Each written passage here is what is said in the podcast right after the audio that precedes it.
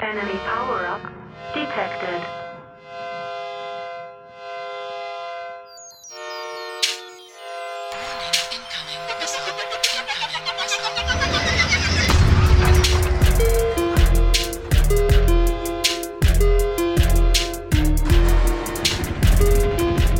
This is Incoming Missile, a MechWarrior Online podcast. Alright, Mech fans, welcome to another installment of your favourite MechWarrior podcast. Time to take a break from using your rack macros and stacking your favourite mech with targeting computers. Because today we are bringing you episode number 10, uh, which is the second part in our year in review series, where we have a look back at 2018 and cast a critical MechWarrior eye over what happened. Uh, if you did miss episode 9, uh, go back and uh, have a listen to that now. Uh, Captain Cat and I went over the mech packs that had been released in 2018 uh, and gave you our take and our thoughts uh, on what those mech packs were like. in this episode, we're shifting our focus to the changes that were made to the game in 2018. we have trawled through each of the monthly patch notes and what we've tried to do is get an idea about the types of changes uh, and any patterns or trends that we identified uh, from what had been changed. Uh, the thing that we really wanted to look at was what those changes could tell us about the direction that the game was going in, uh, and maybe what we could expect from the game moving forward uh, in 2019. It's not a play by play of the specific quirks uh, or adjustments, the specific changes that were made to certain mechs, but it's a look at the changes that PGI made over the year and, and what that might mean uh, for the state of the game, both at the moment uh, and I guess moving forward.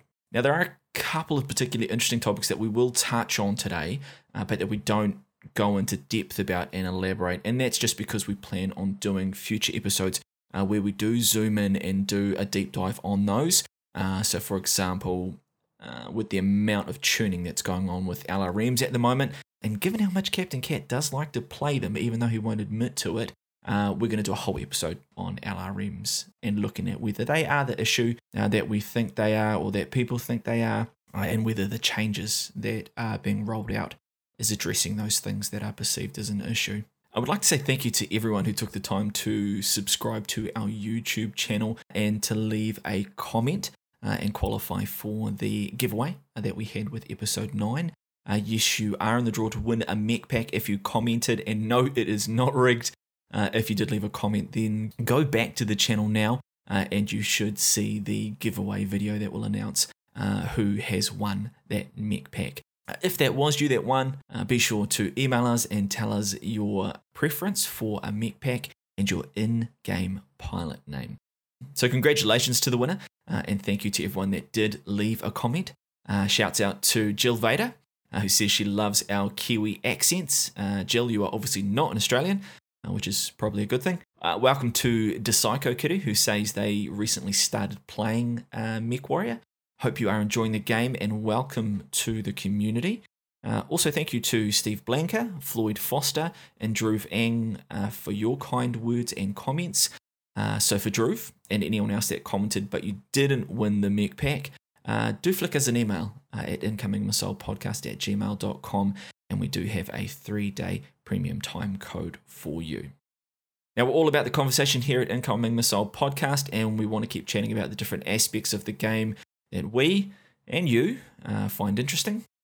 Remember, if there is something that you'd like to talk to us about, um, whether it's suggestions about episodes or anything about what we have talked about, uh, make sure to get a hold of us via our various channels uh, the email address that I've announced already. Uh, follow us on Twitter. That's at incomingp. Uh, and of course, subscribe to the podcast uh, at your favorite podcast platform, uh, whether that be iTunes, Castbox, or whatever you listen to. All right, time for today's episode.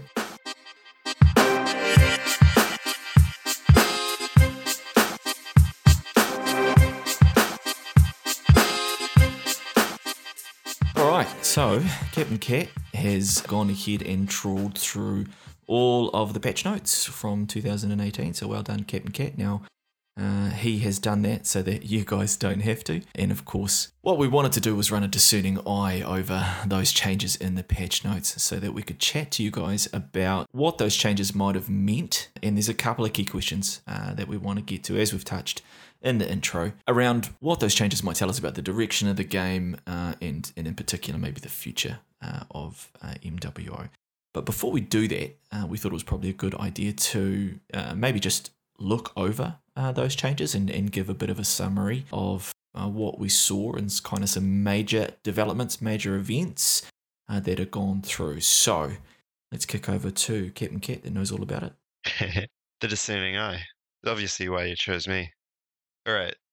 So, vaguely chronologically, and this is just the major stuff. I'm not going to go, obviously, into every little detail of every patch, but the ones that I'd pick out as being important from last year, good or bad.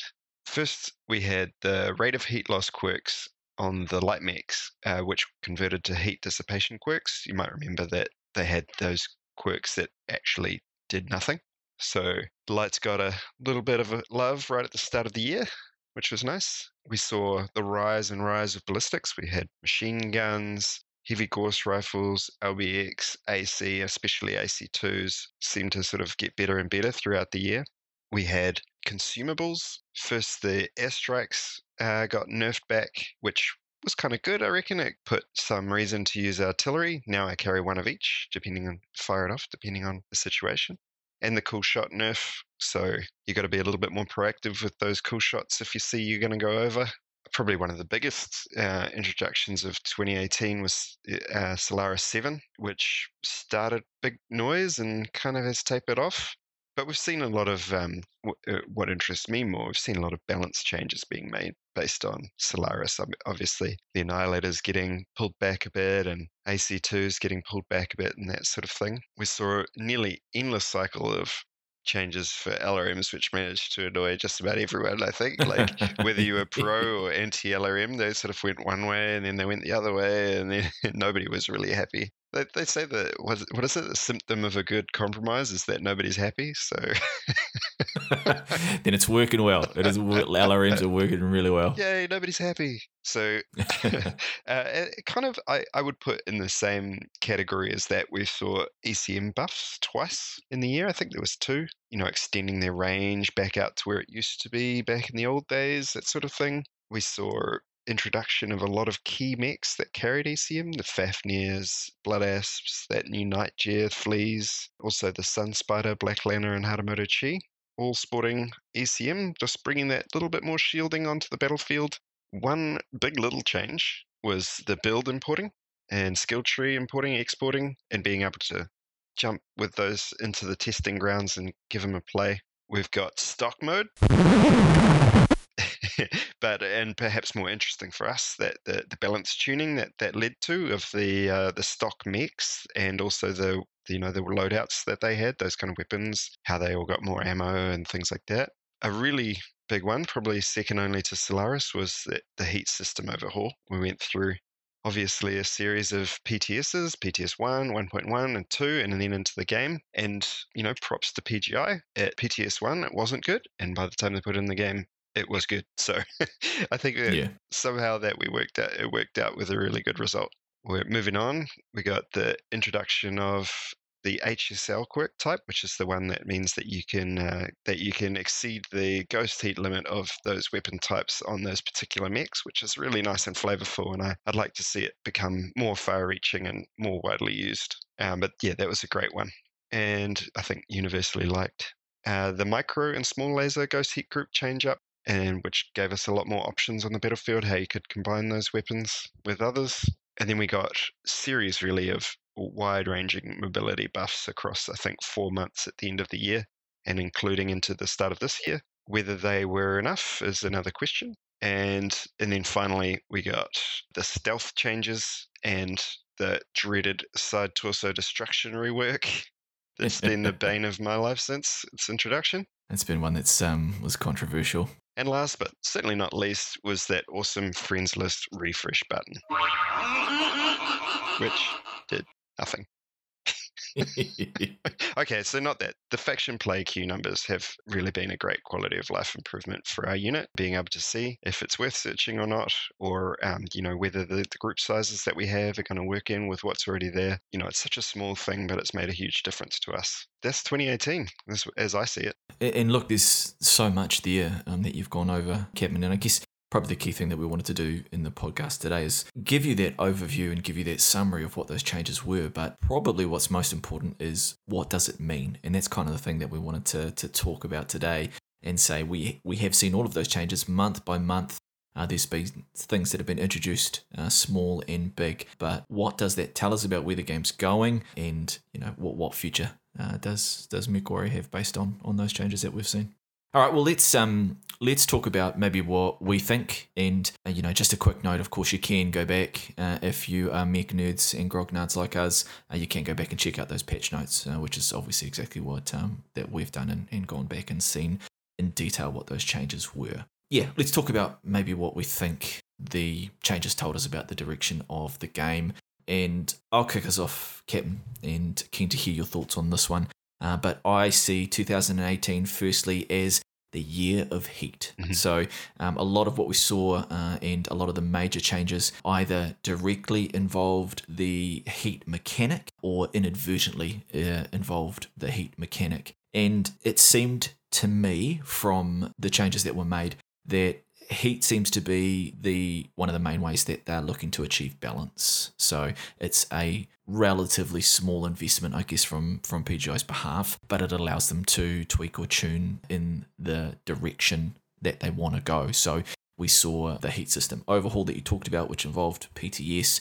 Uh, we talked about the pretty controversial side torso destruction, which again is one of those ones that's related directly and indirectly to heat. But you know, there's there's Cool shots. cool shots. You know, there's other related ones. Ballistics being buffed is probably inadvertently uh, another uh, move towards heat because you know you've got a weapon system um, that runs you know on on uh, relatively heat neutral. So I mean, do you agree? And and if you do, what do you think this focus on heat does to the meta, to the direction of the game if we're looking forward to 2019? Yeah, I'd agree with you there that it's uh, if you were going to sum up all those little little changes throughout the year onto one thing, you could pick probably heat as being the one most common factor of it all. And it and it really has seen you know laser vomit kind of fade a little bit uh, into the background.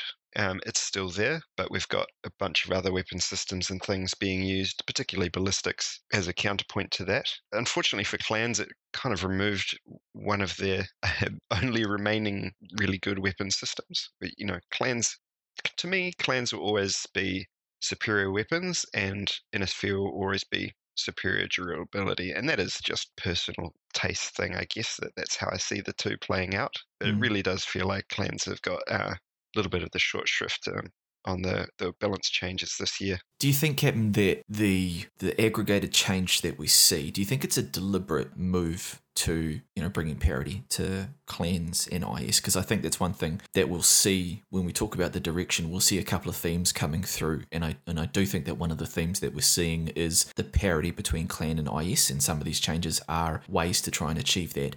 Do you think that the heat stuff is pretty much related almost directly to clans and pretty much directly to the laser vom meta? You could say it was explicitly said that that's what those those PTSs were about was ending that sort of clan alpha vomit dominance.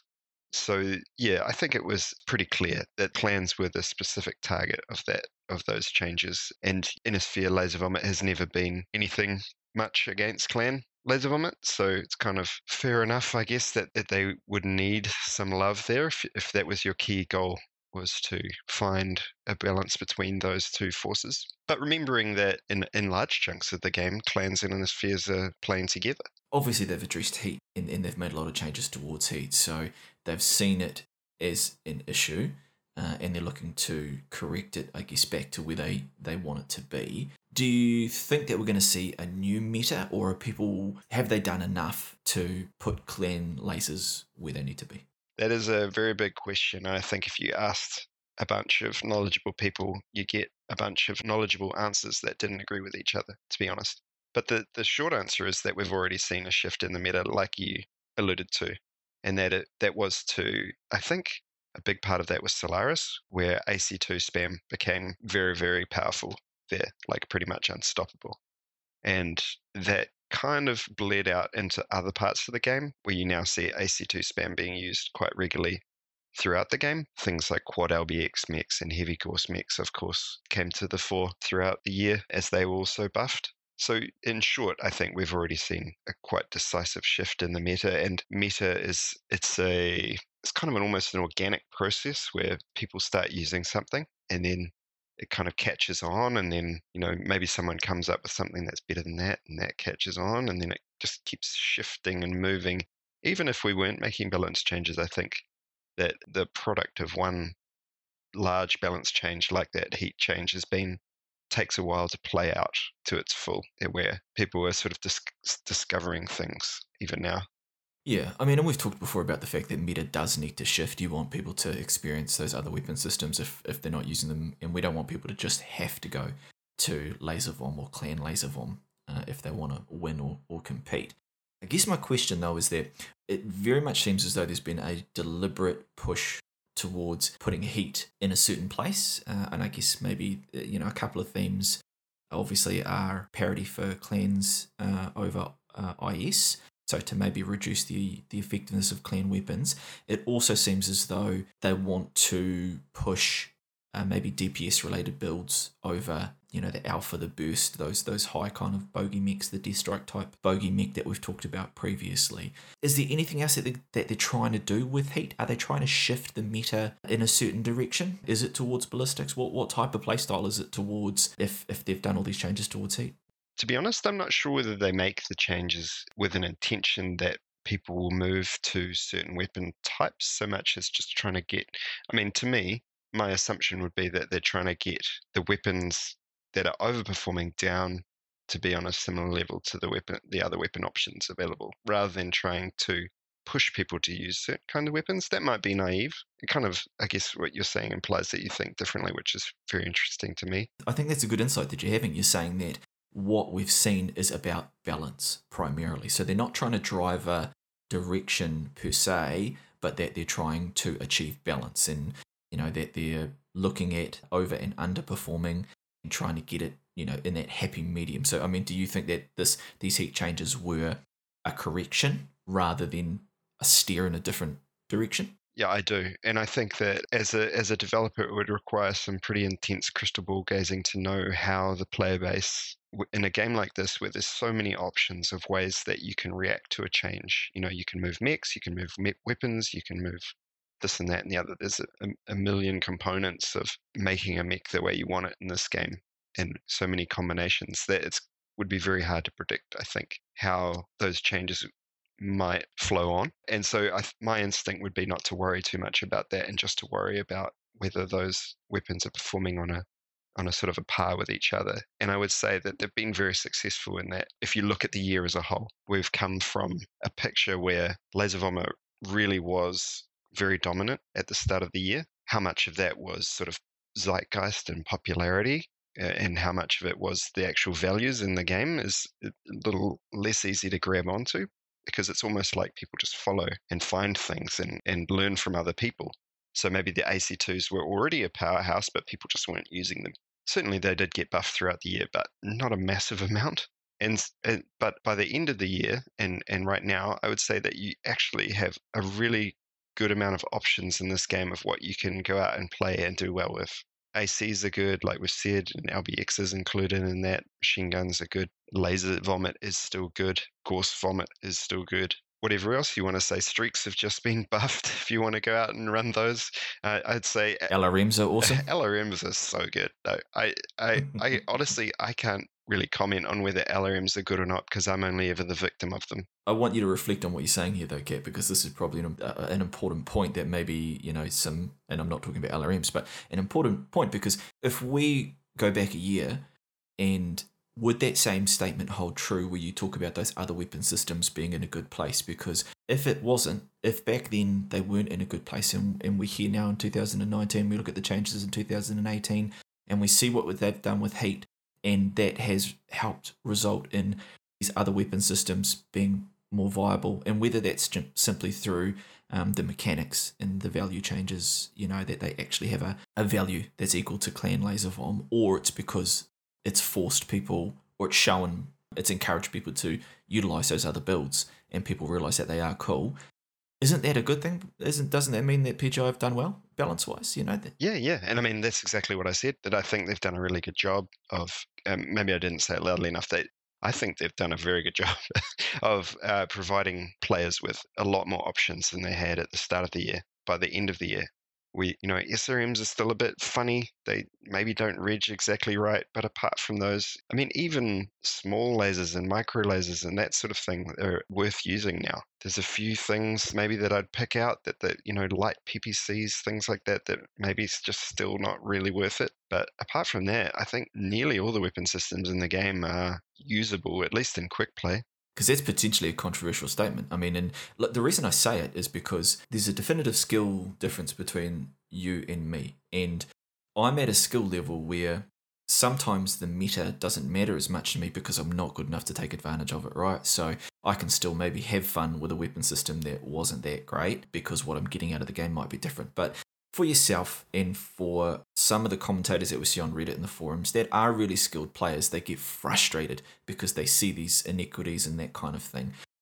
You, as a, a very good player, does that mean that you're experiencing that with those weapon systems that you believe a, a, a high skilled player, you know, like say Just Call Me Ash would call himself, a top tier player, they're getting the best out of those weapon systems and they're viable for that group as well? There's still a little bit of deficit in uh, the performance of certain play styles.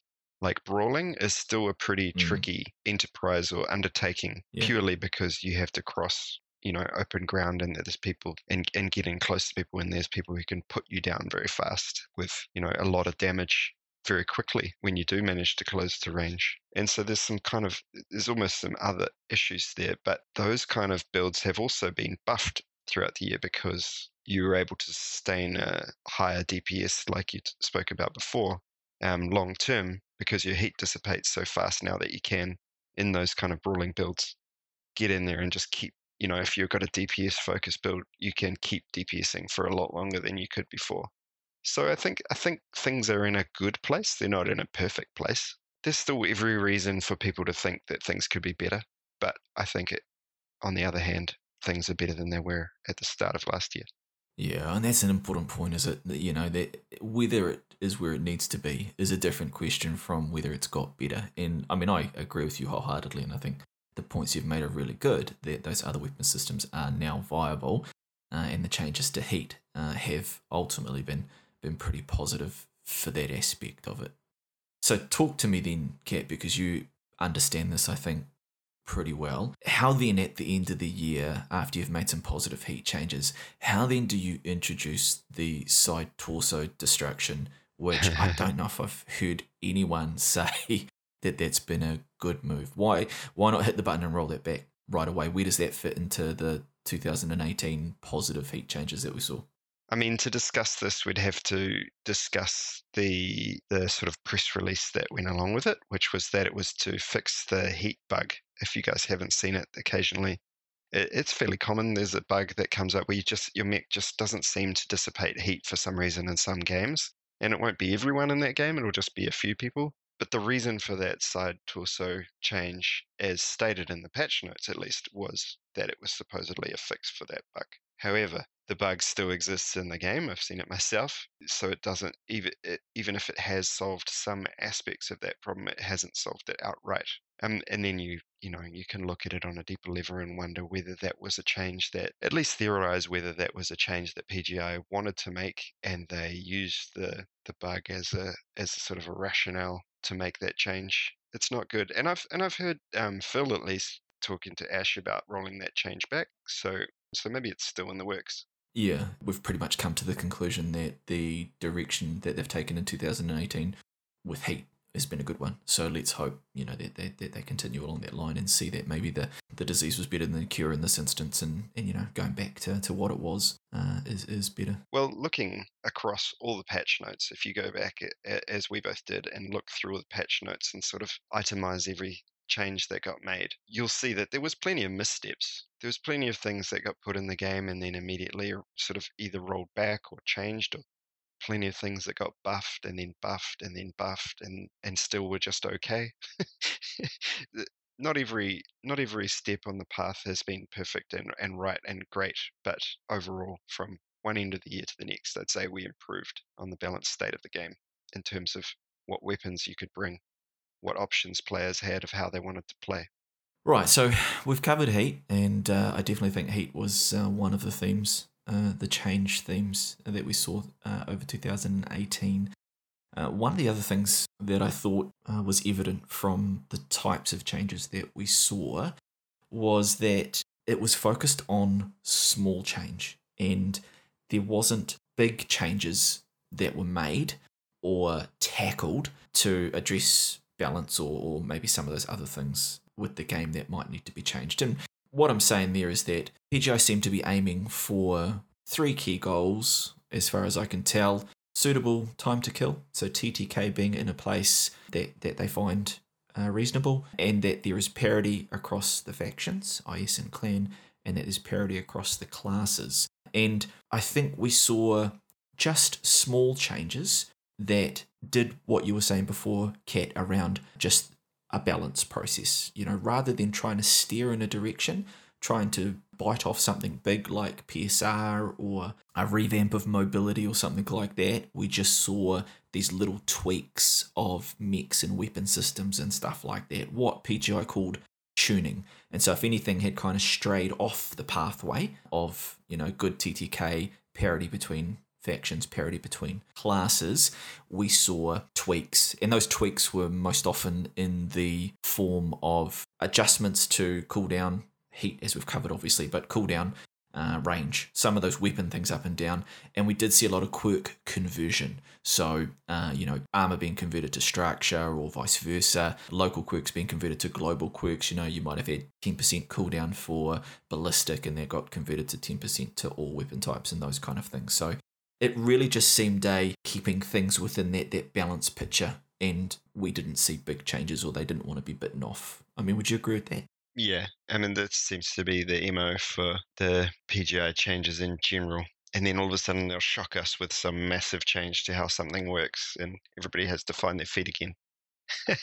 but like the heat change was, you know, I think people really weren't sure if they liked it when it first came out. I, I don't know, but I I I, gen- I think generally people agree that it was an improvement by now. But anyway, on those small values, I mean, I've hypothesized before that PGI are a bit sort of gun shy, maybe, about making large changes and then having to roll them back because of people don't obviously don't like things to be taken away when they were good. So maybe you know, it, maybe their philosophy is that it's better to make small incremental changes until something's where it needs to be, and then rather than making one large change and then devaluing it later, or or vice versa, nerfing something really too hard and then bring it back up.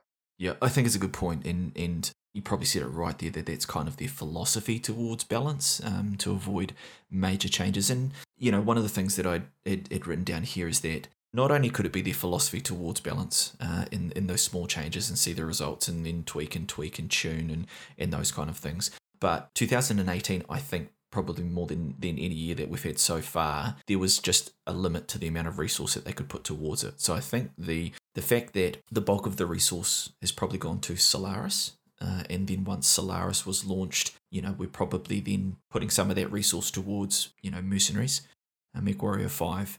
Uh, and so, you know, they really didn't have the, the, the people on hand to be able to make those major things. I mean, as I said, we talk a lot about PSR and, and you know, we've advocated uh, for the for the role that that might play. But I just don't think that they've got the the resource there, and, and you know the changes that we saw were all pretty small. You know what I mean? That they they added up after a while, but you know anything to do with mechs or or weapon systems and all that kind of stuff, it was all tweaking up and down. And my worry, and I guess my question to you is, you talked about the fact that uh, LRMs. We joked about the fact that it's kind of gone around in circles a little mm. bit. Are we seeing a little bit of going around in circles that it's tweak up and then tweak down, tweak up and tweak down, and we don't really get anywhere? Yeah, I think to to some extent that's true. It's it certainly seems like uh, PGI often put a change in the game that anyone could have told them wasn't going to make that weapon worth using or wasn't going to fix whatever th- problem that mech had for, for that is stopping people from using it. So that means the next month we see another buff, and then the next month we see another buff, and then and then uh, like we saw in this year with LRMs, we see some major changes getting made where it actually starts putting them kind of where they need to be. The fact that we just saw small changes in 2018, does that mean that we're not going to see big changes? Or we shouldn't expect big changes? Is that the direction that they've gone in? I've got a bit of a catspiracy for you there.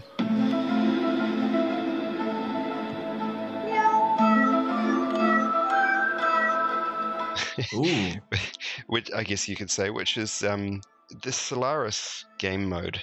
I mean, one reading of, of that being prioritized and, and put a lot of dev time into, and now even still now being pushed quite hard, is clearly a way that this game can survive with a more limited population, right? Because you know you only need to find one other person to be able to get a game, maybe two. However, that fell quite short of expectations, I think, in terms of you know, it was cool for a little while. Then people kind of got bored of it. They got bored of sitting in queues waiting, kind of snowballed. People realized that they actually didn't like getting wrecked, you know, especially when you can't blame your team. Eh. but uh, yeah, um, you know, you'd go up against uh, someone who would just dominate you, and then you'd go back to the queue, they dominate you again, you look at the queue, there's one person sitting there. Well, maybe people aren't going to search the next time, you know. You know, off the back of that, we did see a little bit of a downturn in sort of major content releases for MechWarrior Online. So maybe you could say that they, they're just not seeing the, the return on investment opportunities for MechWarrior Online, that if they put in those thousand hours of man, man hours on, on whatever feature, that they'll get that money back. It's a really good point. I mean, it's that's not too tinfoil hat I mean, that, that could just be simple business. I mean, if you do another Solaris, uh, and again, that doesn't land, then yeah, potentially that, that's all that uh, resource and there's all that effort. If it's not quite lost, then maybe you're at least not getting the initial return on it um, that you wanted. But but what does that mean then moving forward into 2019 if the game isn't in the place where it needs to be, or if it could be uh, substantially better? Does it need big changes? Does it need a PSR overhaul? Does it need a Solaris level investment in?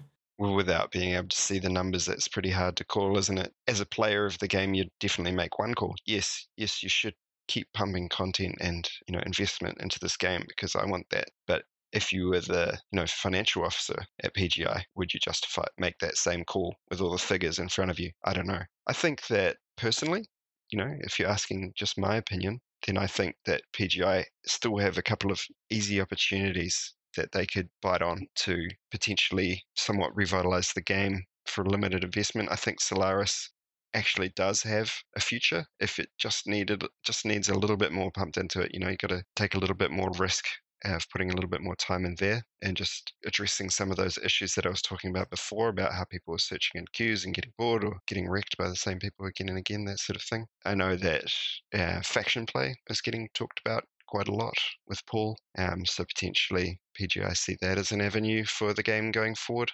The talk around faction play, I guess, supports your point a little bit more as well. There, that they've stated that there's you know a limited amount of resource. There's some major things that they can't and won't do. Um, so that kind of further supports this idea of not making um, bigger changes because at the moment it's not worth the return on investment.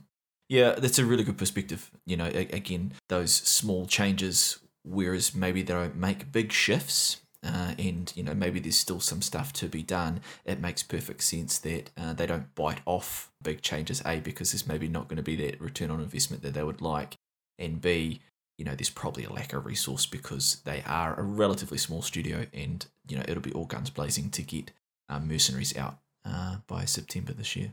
Yeah, and C or or or B two perhaps they're looking down the barrel of a, of a large financial outlay for getting MechWarrior 5 mercenaries out, and by no means success is certain on anything like that.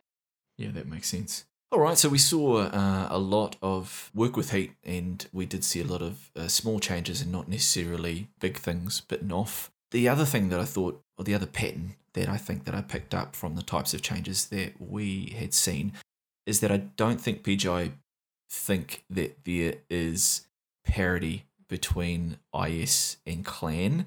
Uh, I do think we saw a lot of IS centric changes, you know, Mm. a lot of uh, work to bring IS up. Uh, it seems as though that's still an ongoing project. The majority of the quick changes that we saw, as I said, were, were IS mix, and the heat stuff itself seemed to be aimed pretty directly at clans and clan laser vomit. So, you know, was that something that you think that you picked up? Um, where do you think? What do you think the changes told us about how PGI feel? You know, that parody stuff is going in time to kill. Yeah, and I mean, I'd, I'd sort of uh, to uh, make a little point of order there that they weren't so much bringing IS up as much as they were bringing Clan down a lot of the time, Yeah, nice. especially especially in the first half of the year. That it was really about reducing the capabilities of Clan to do some nasty stuff, whether that was justified or not. But yeah, as a person who plays faction play quite regularly, I would say that the, the current IS versus clans balance is not in a terrible place, but I actually find IS to be a little bit more uh, easygoing than clans these days. Clans are quite flaky and weak. You can just, if, if basically if you bring 12 annihilators, it's going to, in, in push, it's going to be really hard for the clans to stop you with anything from their arsenal. It is an extreme example of that. You know, you can, across the board, that's true. You could bring 12 assassins and carve up most clan decks. So, do you think it, that the work that we saw in 2018 to you know bring clans down a little bit, or maybe even to specialize clans a little bit more? Because kind of what I got from your statement there was that you know clans are maybe a little bit more glass cannony, or uh, some of the play styles that they were able to take advantage of the the trade stuff and, and all of that that the effectiveness of that has been reduced do you think again if we were to rewind to a year ago, do you think those changes have overall been a good thing? No, I think that that actually falls a little bit short of where it could have been. Uh, I like that Inner Sphere are, you know, able to handle themselves versus Clan. That much is good. But I think Clan have really had their options limited pretty hard of, of what, you know, available builds and things they can do, uh, which which is not what I'm for. I'd rather that, just like on the Inner Sphere side, there was a bunch of options about what I could do with my clan mix. Uh, you know, it was kind of Laser Vomit was really the last bastion of clan superiority. And uh, look, there's still some monsters on the clan side for sure.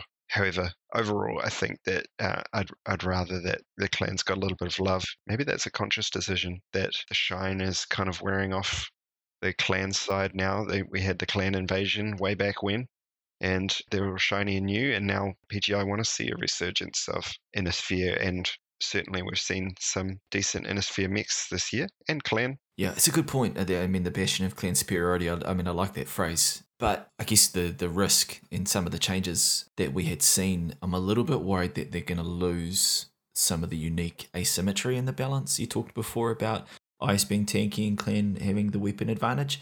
You know, the the risk if they and with some of the changes, I think we're starting to get into Mm. an area where the lines are getting blurred a little bit. And as you say, if you take away some of the playstyle options for clan and make it not unplayable, but obviously not a choice you're going to take. You know, you are maybe mucking around with the with that asymmetry. I think, which is a good thing if you had clan tech providing a distinct advantage uh, and clan mix tending to be more glass cannons. IS not having the weapon advantage, but you know having their armor advantage. It, yeah, I just it, it's for me with the changes that have been made. I just get the impression that PGI still don't think there's parity there, and that there is some risk that if they continue down that pathway, maybe some of that asymmetry's lost. Yeah, and that a- asymmetry is one of the the major reasons why I love this game. There's all these mechs in the game, and then and yet so many of them have something unique and flavorful about them, and that that's one of the major ones is the difference between clan and IS, and we've got to we've got to retain that. Nice. All right. Well, those are some things that we think the changes told us uh, about what PGI were up to and, and maybe what they were heading for. It's pretty interesting, I think, to now view those changes through the lens of what does it tell us about the future of the game. So I'm going to kick this to you, Captain Cat. From what we have seen in 2018, what are some key things that you think that tells us about the future of the game, the meta, you know, Mech Warrior itself uh, as a title? I think we've already talked about it that the development that'll be going into MechWarrior Online for the remainder of the year and leading up to the MechWarrior 5 launch is by no means certain. I mean, hopefully, we'll get an announcement any day now about those new maps or the new old maps. That'd be really great. Hopefully, there's not too many um, gotchas in that getting that work done. But yeah, beyond that, we don't. We're not really, really looking forward to anything major at this point. The state of play, um, state of balance is is not terrible. We can keep tweaking those, trying to get to something where all weapons everywhere in all spheres of the game are usable. But yeah, there's not a lot to look forward to that that we know of. I mean, I think we can sum that up by saying that I don't think we can expect any major revamps in this coming year. I think there will be stuff added, but I don't think they will. I think they'll bite off anything too major, and I think that's been signaled to by you know the talk around faction play and and you know stating unequivocally that there's only so much that they can do. You know, I think that's going to flow to those other areas. Solaris maybe didn't necessarily land in the way that they wanted it to, or maybe even the players wanted it to. But I don't think that they're going to bite off anything big. So I think the small tweaks that we've seen in 2018. I mean, I think that's probably just going to continue into 2019. I think we're going to get the same, same, which isn't necessarily a bad thing because we've talked about the fact that if that you know we probably both think they've done actually a pretty pretty good job in 2018 with the changes that they put in place. But it does beg the question that if we have some of these major things that we think need to be addressed, like PSR or you know mobility or maybe some of these other areas, I don't think that we're going to see that before Mercenaries come out. Ah, I gotta I gotta chuck in at this point. My feelings around Solaris, since we've we've mentioned it a few times, I really think that there's one tiny change that PGI could make with the amount of development reserves they have uh, that would make Solaris just so much better, and that is actually restricting a lot more the time that you could play it. You know, they run it for three months or whatever. They need to take it down to something like one week a month where you play that, and they need to make it re- way more visible when there's people in the queues because at the moment it's got the snowball effect where you sit in the queue, you don't find a game, you give up, you try it again, same result. Well, people aren't going to keep coming back and trying that. But if you if you restricted the amount of time that people could to could play that game mode, you made it more like a tournament. So it was, you know, happening at a certain time of the month. It's Solaris week, and then and then you funnel the players in by showing them on their home screen that there are people in there's one person in div 1 there's three people in div 2 etc that you'll get a lot more efficiency out of how those queues are being used i think it'll revitalize that game mode a lot because for me a lot of what holds it back is is that hanging around in queue i couldn't agree more and yeah, i think the the biggest failing for solaris uh, is the fact that it just hasn't there's not the hook there to want to go and play and keep playing and treating it like an event for lack of a better word, is is a brilliant idea. But I mean, let me ask you this, Kim: Do you think we will see changes to Solaris in 2019 from what you had seen and then what they've done thus far? You know, what do you think they'll do with Solaris? Yeah, well, it seems like from January at least, and going into February, it seems like they're planning on just incentivizing it a little bit more obviously with the events, you know, having the carrot out for the uh, running an event at the same time as Solaris runs. They're running it, for, I think, for a whole month this time. Uh, that if you do your X number of games, you get stuff. I mean, Solaris needs some needs some hype. Eh?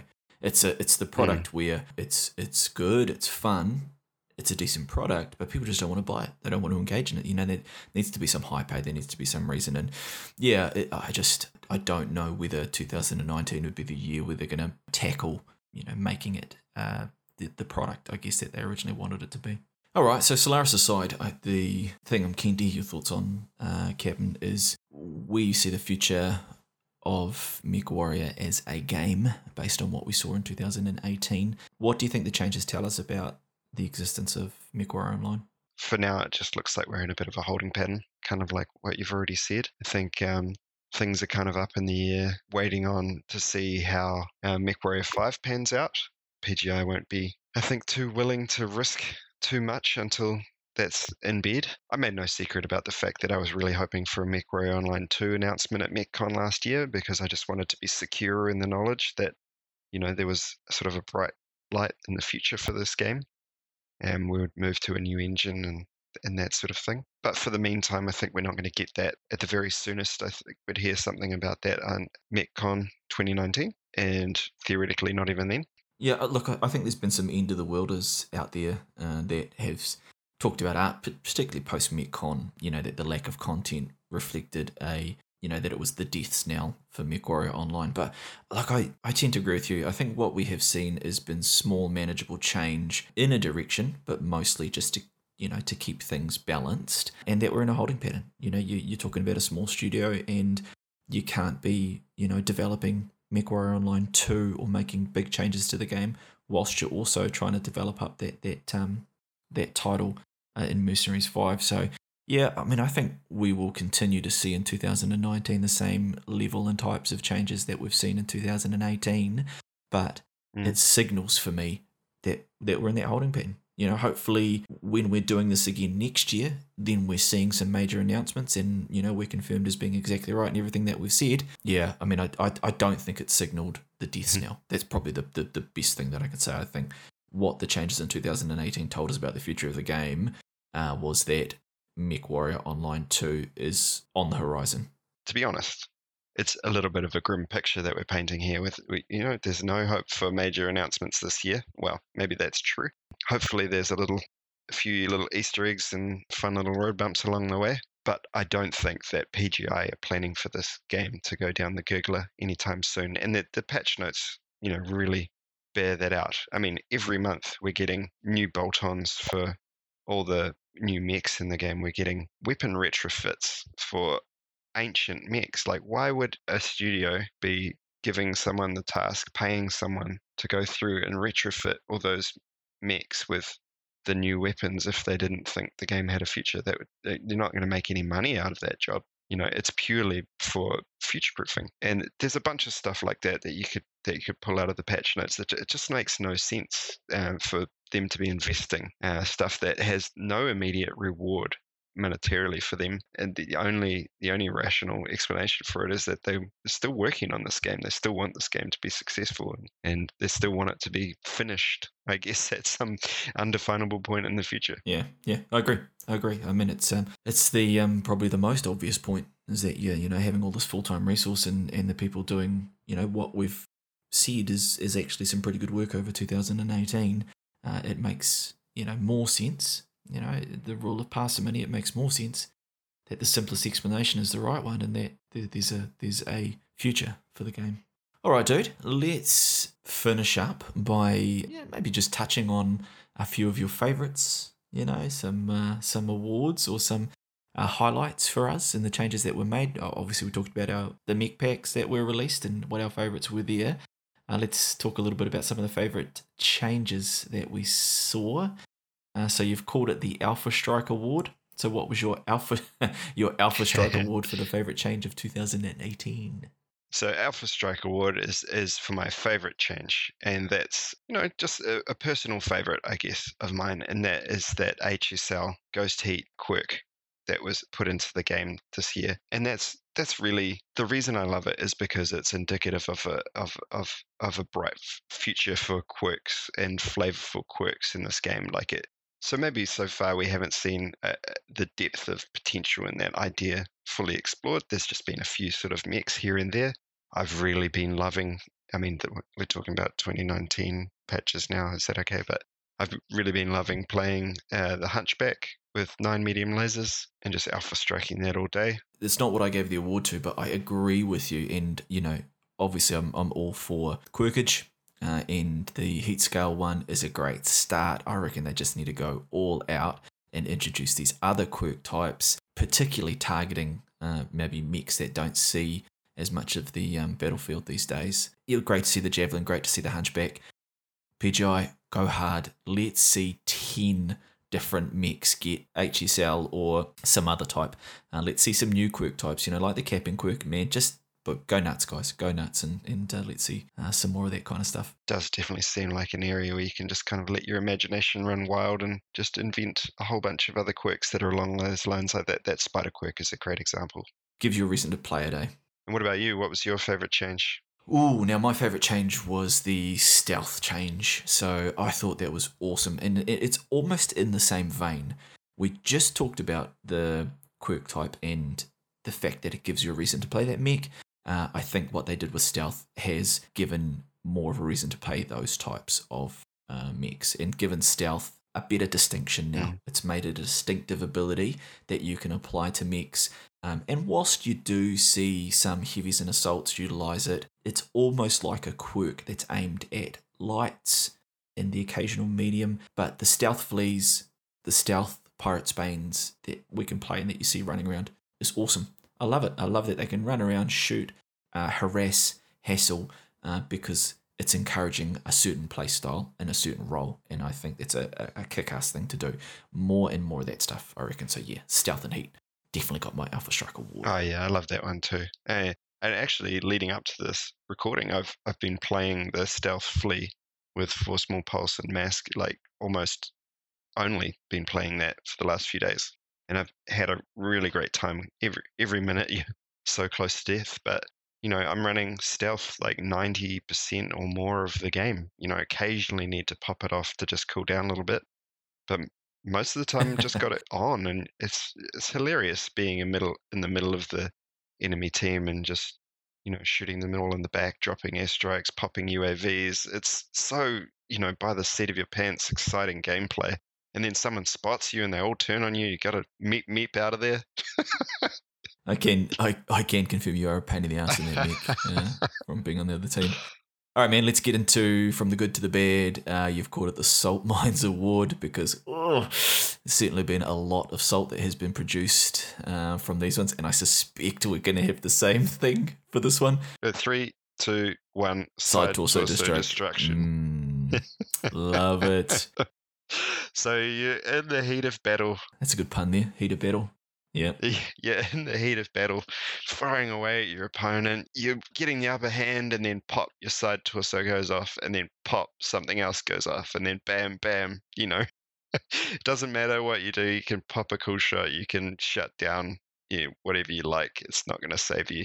You're done for. The reason for me that I didn't like it, and, and, and this is almost related to the things that we were saying about the good stuff. So the things that we were saying are good was because it gives some distinction, it, it makes mechs unique or, or makes a role unique. The side torso destruction, personally, I thought it, it's it's sucked ass because it's made brawling um, not as viable. Mm. So that's a play style for me as a potato. Brawling is a little bit easier, um, skill wise, to manage. Uh, you know, shoot, twist, shoot, twist, and you know, side side torso destruction and, and using a dead side is, is a bit of a tactic, you know, twisting and, and using your torsos as much as you can. But yeah, if you're riding the heat limit brawling and your, your torso pops, I don't think it helps brawling. So that's why, for me, it's toast. Get rid of it, I think. Yeah, you're kind of damned if you do and damned if you don't with it as well. Because if you run like I do, override on every game, unless I'm in a light mech, then you're going to blow something up a lot of the time before you can react. And if you don't run override, then you're just going to shut down right in front of someone. I'm already rubbish at managing heat, so this doesn't this doesn't help Right. low skill players like me. You've already kind of covered in a tangential way my key problem with this, and that is I think players, generally speaking, should be rewarded for taking risks in this game. You know, if you take the risk of closing to 100 meters of someone, you know, there should be something to gain from doing that. You know, you should, you know, there should be some benefit to brawling. It should be powerful once you get to there. If you don't reward risk taking, then you are, by definition, re- rewarding passive play or non-risk risk taking, and that gives us a stagnant state of play where everyone's doesn't want to take any risk and is hanging back and you know firing from long range weapons and all that kind of stuff. And this change is really punishing people who take risks. Yeah, th- that's a brilliant take, dude. I mean, it's the that's the best thing that I've heard for why side torso destruction might need to be rolled back is this ideology that you've talked about, or this philosophy towards rewarding risk, because that becomes a major way that you can influence play style, and it's the key problem with LRMs, right? I mean, let's not get into the weeds too much about it, but yeah, bang on. Couldn't couldn't agree with you more. Yeah, and I mean its effect on the meta. I I don't think people are gonna really adjust their gameplay too much and try and keep their heat so low that they can handle that destruction. I, I don't see that happening. It it's just not fun. I mean, riding the heat train, if you if you get it, if you click into it, and you can just be just hitting 100 or 101 percent every time you shoot, it's so gratifying. And you know, with override on, and it just punishing that skill. Ah, hate it. Yep, salt, salt, salt, salt, salt, salt. All right, let's So go. let's go from salt to what you've called the Little Detail Award. So this is uh, another little Razzie style award. What is the thing that you thought was the best little detail? the MechWarrior cu- community are all very familiar with the concept of little details, and uh, I think my favorite little detail of the year's got to be that refresh button that they they put in.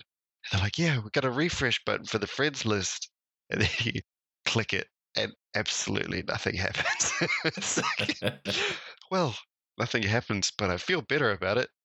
I just love that someone went in there and you know designed the little button. You know, went in Photoshop and designed a little button. You know, designed how it would look when you clicked it, would change appearance, and then somehow, somehow it made it into the game with absolutely no functionality at all. I don't. Yeah, that part of it I can't really understand, but. yeah, no, that that uh, yeah, that was an epic fail. I think uh, on uh, on that front. Um, okay, my little detail award, my Razzie uh, doesn't go for a change; it goes to a person. Uh, and my Razzie for the year was the for 2018 uh, was the illustrious Bearclaw, uh, who learned that uh, perhaps if you're going to do silly things, uh, that there could be repercussions to that. So the um, a Razzie to Bearclaw for um, being a, a a naughty little bear. Um, and unfortunately, you know, having to spend a, a bit a bit of time on the sidelines. So yeah, just a bit of a razzie there, a bit of an epic fail.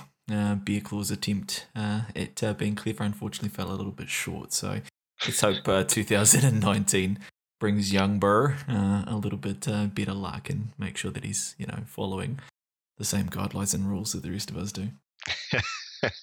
Still in the naughty corner for now. All right, so everyone, we um, hope that you've enjoyed uh, our take on the changes that happened in 2018 and uh, Kat's hard work and trawling through all those changes, I think, put us in a good position to have a different perspective on what those changes might mean, you know, what the direction of the game is, um, how we thought those changes worked as a whole, uh, and the direction and future of the game and what it might mean. So, thanks for listening. Um, Kat, was there anything else that you wanted to finish up with?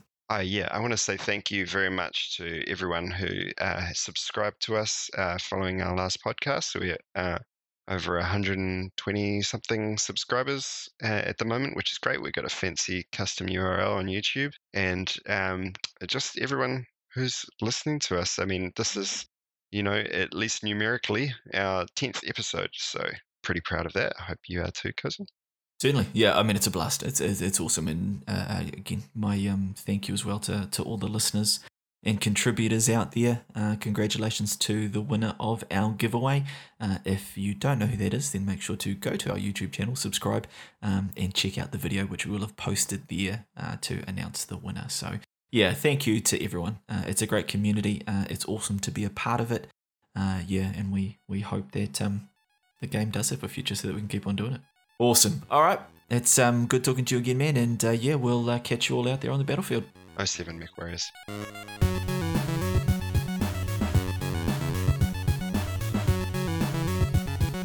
If you did enjoy this content, then please consider supporting us. You can do this in a multitude of ways, including subscribing to our podcast on your favourite podcast platform and leaving reviews, as well as subscribing to us on YouTube and liking our videos. You can also support us by sending us feedback either through comments, tweets, or directly through email. Tweet and follow us on Twitter at IncomingP or email us directly at incomingmissilepodcast at gmail.com.